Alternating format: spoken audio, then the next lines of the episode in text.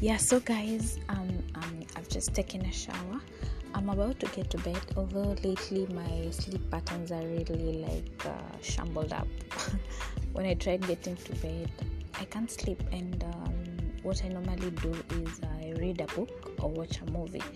But uh, it kind of shambles up my system because now in the morning is when i get the sleep and um, it tampers with my day.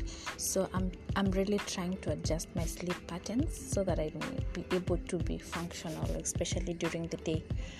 Yeah and uh, when i get uh, back online after taking the morning sleep i normally find a lot of uh, activity that I'm, I'm supposed to handle. So slowly but gradually i want to like um, adjust my sleeping patterns and um, because really for me sleep is really important. Like if i don't focus on a good night's sleep it affects me immensely the following day.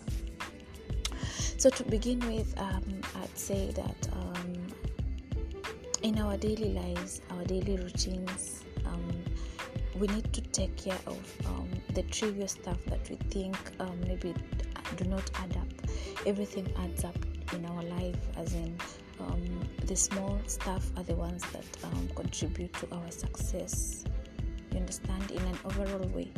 Like um, when you wake up in the morning uh, when you do your bed when you take your breakfast and uh, when you make sure that your house is in order before leaving the house such small um, trivial stuff can uh, immensely contribute to the success of your day you know and uh, i find um, you see there's uh, there's much power in the nitty gritties of our activities.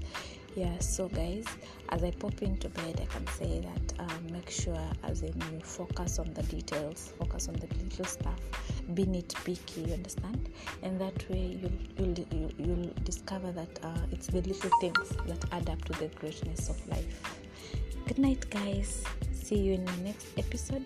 And also let me know maybe what um, angles you'd want me to touch on.